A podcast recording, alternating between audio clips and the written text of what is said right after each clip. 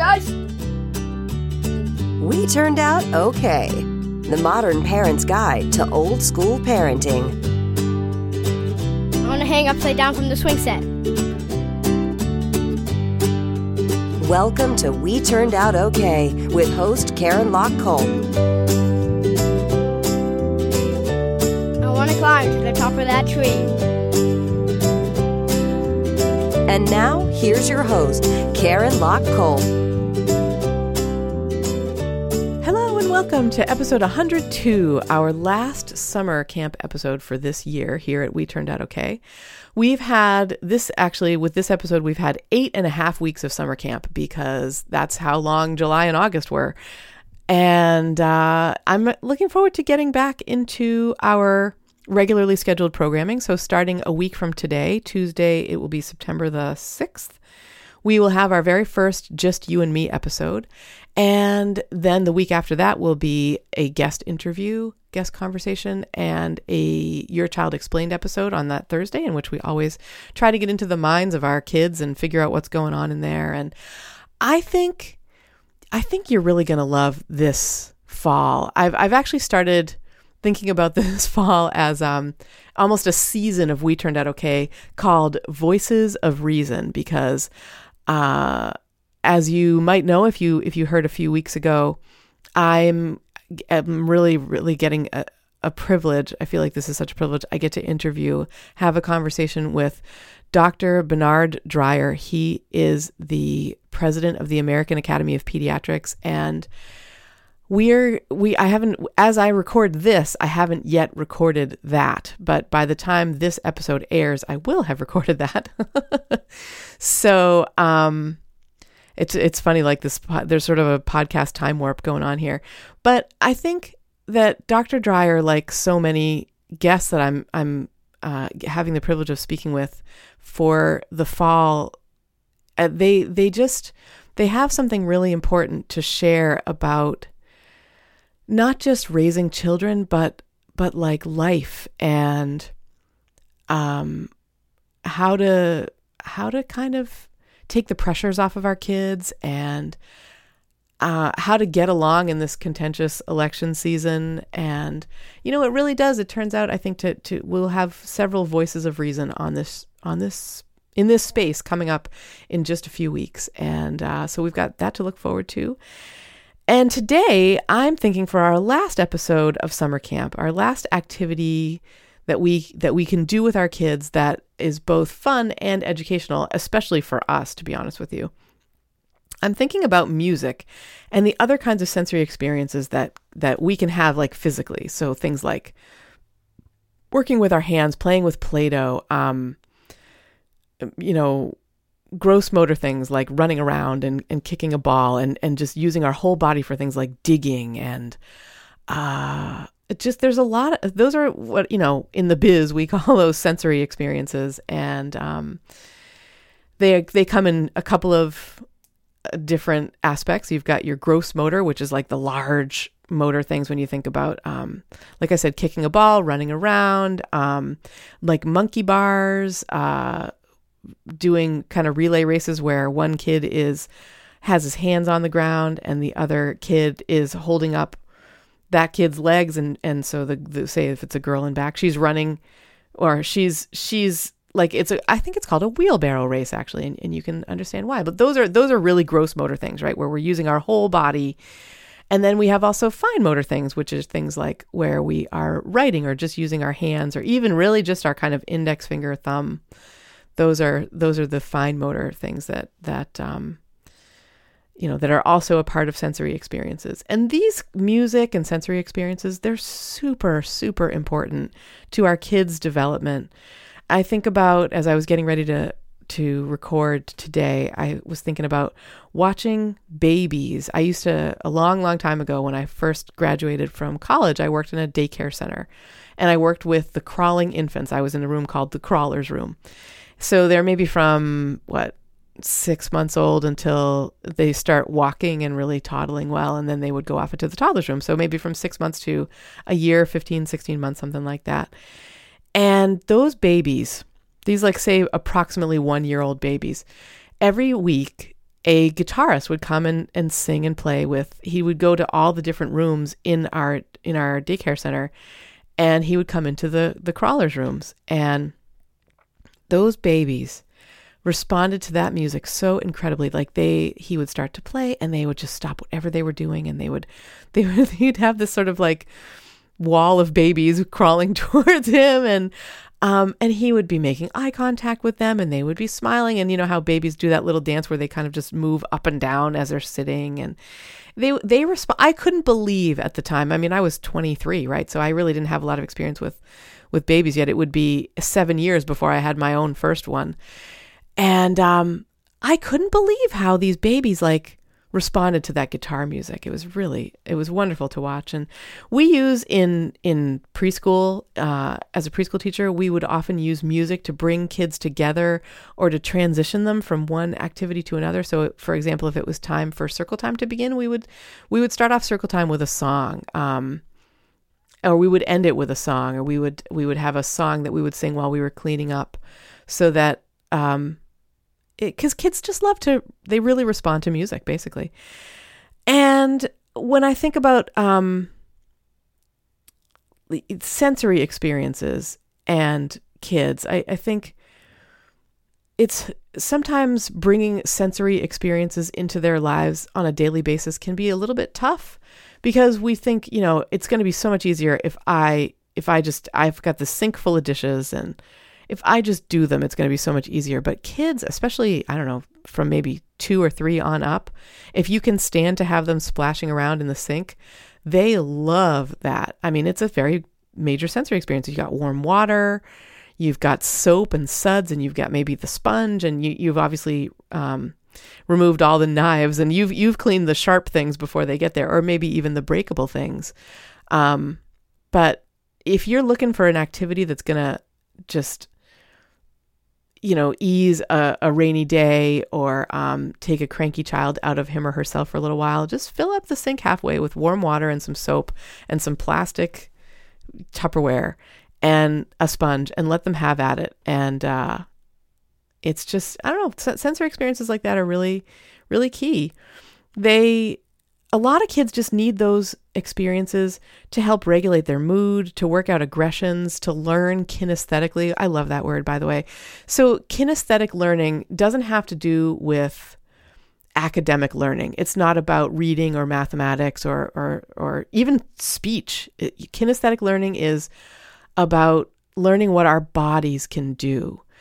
And um, Play-Doh is a really great for for you know kind of kinesthetic activity um, kids don't just use their fingers when they're playing play-doh. If you watch a child play with play-doh they oftentimes can't stay seated. They have to be standing up because they want to dig into the play-doh and they want to mash it around and roll it and smush it and squeeze it and and uh, just do all these different things with it. And that is a kind of learning. I mean like i so I've been a preschool teacher and a, and I've worked with long with young kids for a really long time, and I tend to if I'm sitting at the Play-Doh table, I tend to get a piece of Play-Doh and I roll it into a snake and then I roll the snake into a spiral and then I mash it all up and I do it again and again because that's what that's what years and years of kinesthetic learning has has kind of taught me. That's what my hands really really like to do with Play-Doh.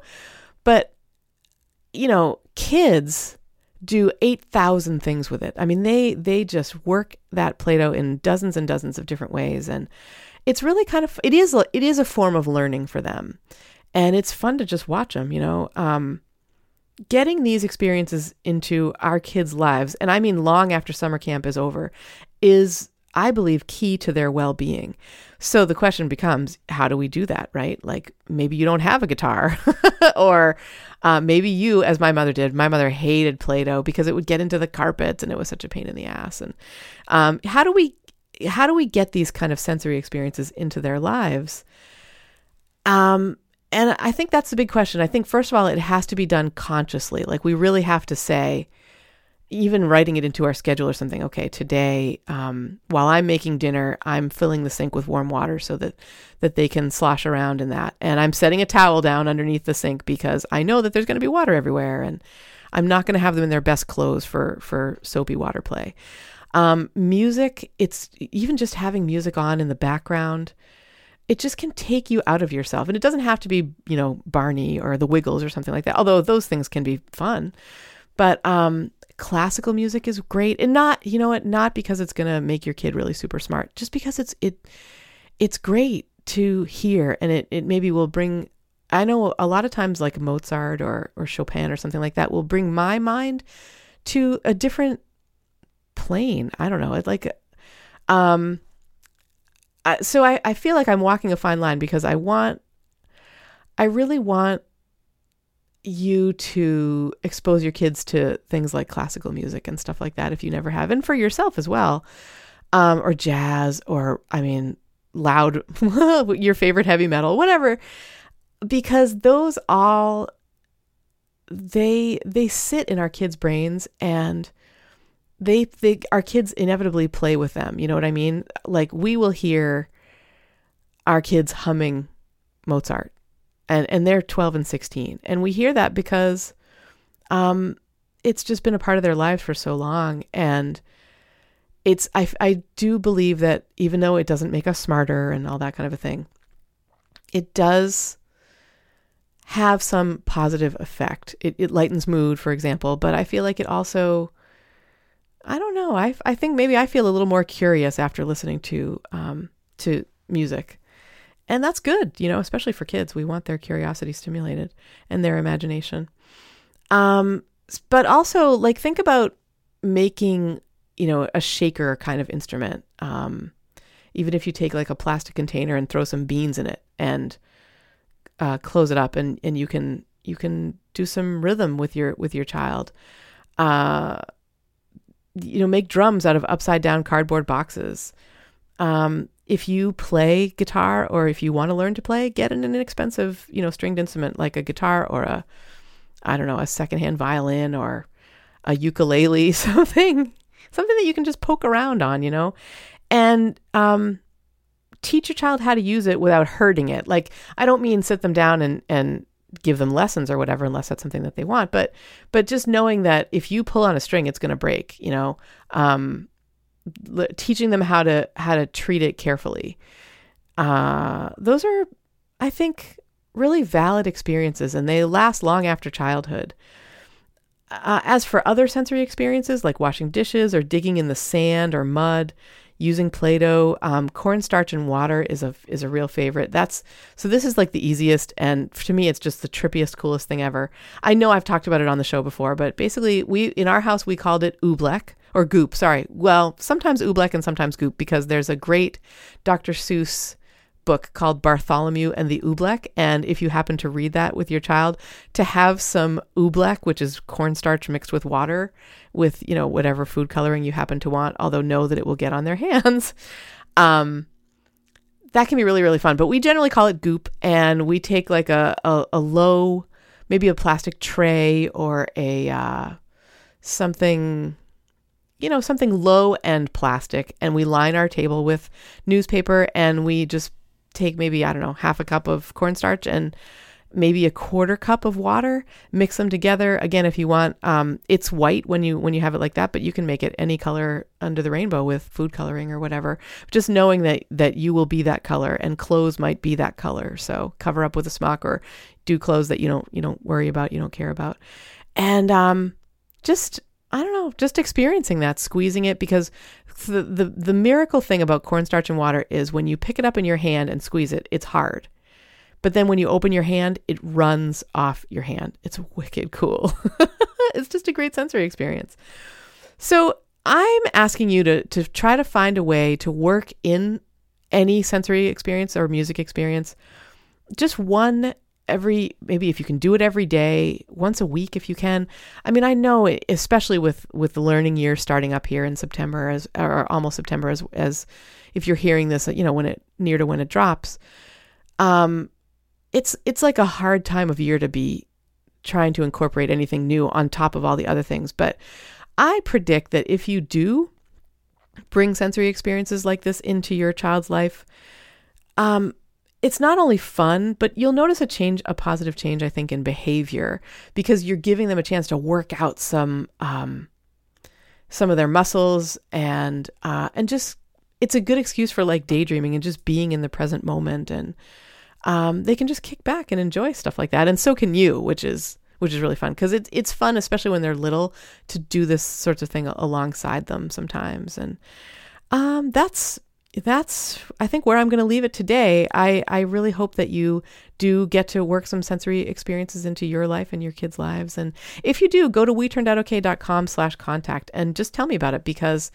um, I'd love to hear how you are you know what creative ways you're coming up with to not have a destroyed house but but to have you know sensory experiences brought in to the house and and just you know maybe you've thought of a of a great one that I haven't thought of and I'd love to uh, for you to contact me about that and then maybe I can I can share it on the show and um, you know give you a shout out so that's what we got time for today. It really has been a great summer, hasn't it? I hope you've enjoyed this. I love summer camp. I love changing things up every once in a while, and um, I'm already starting to think like, what'll next year's summer camp be like? You know, and uh, so as I said before, we're going to be getting back to our regularly scheduled programming and um, I'm really looking forward to fall and, and having you right along with me for that. So thanks so much for listening today. We have a special thanks to our producer, the man who's gradually gotten more comfortable with sensory experiences like cornstarch and water and, um, you know, a little bit messy. And he's always, always, always loved music. The 19 time winner of the Husband of the Year award, Benjamin Kolp. Thanks for listening, and we will see you next time.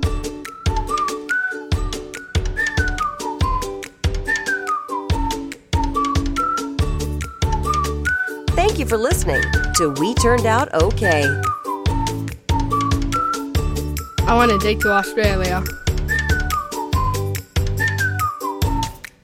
Find us on the web at WeTurnedOutOK.com, where you'll find show notes and more.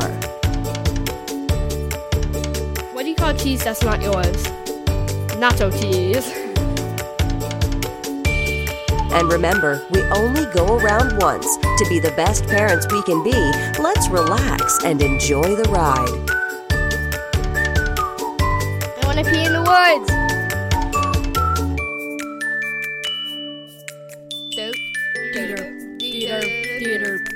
Theater, theater, theater, theater, theater, theater, theater, theater, theater, theater, theater.